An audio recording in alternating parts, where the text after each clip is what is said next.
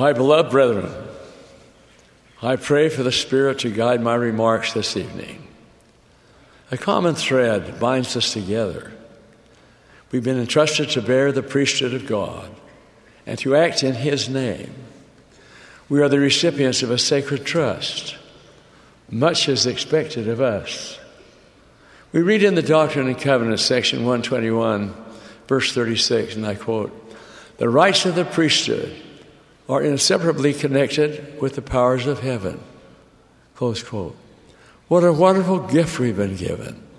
Ours is the responsibility to guard and protect that priesthood and to be worthy of all the glorious blessings our Father in heaven has in store for us and for others through us. Wherever you go, your priesthood goes with you. Are you standing in holy places?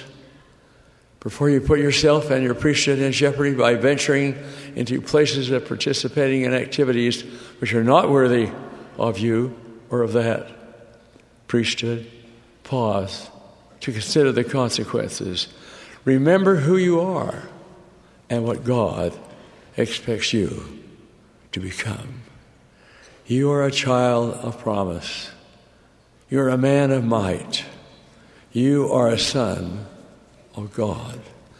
This precious gift of priesthood power brings with it not only solemn responsibilities, but also special blessings for ourselves and for others.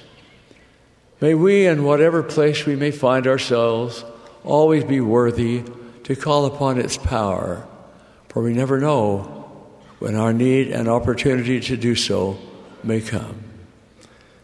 During World War II, a friend of mine was serving in the South Pacific when his plane was shot down over the ocean. He and the other crew members successfully parachuted from the burning plane, inflated their life rafts, and clung to those rafts for three days, seeing no one. On the third day, they spotted what they knew to be a rescue vessel. It passed them by. Oh. The next morning, it passed them by again. They began to despair as they realized that this was the last day the rescue vessel would be in the area. Then the Holy Spirit spoke to my friend, and I quote, You have the priesthood. Command the rescuers to pick you up, close quote. He did as prompted. In the name of Jesus Christ, by the power of the priesthood, turn about and pick us up, close quote.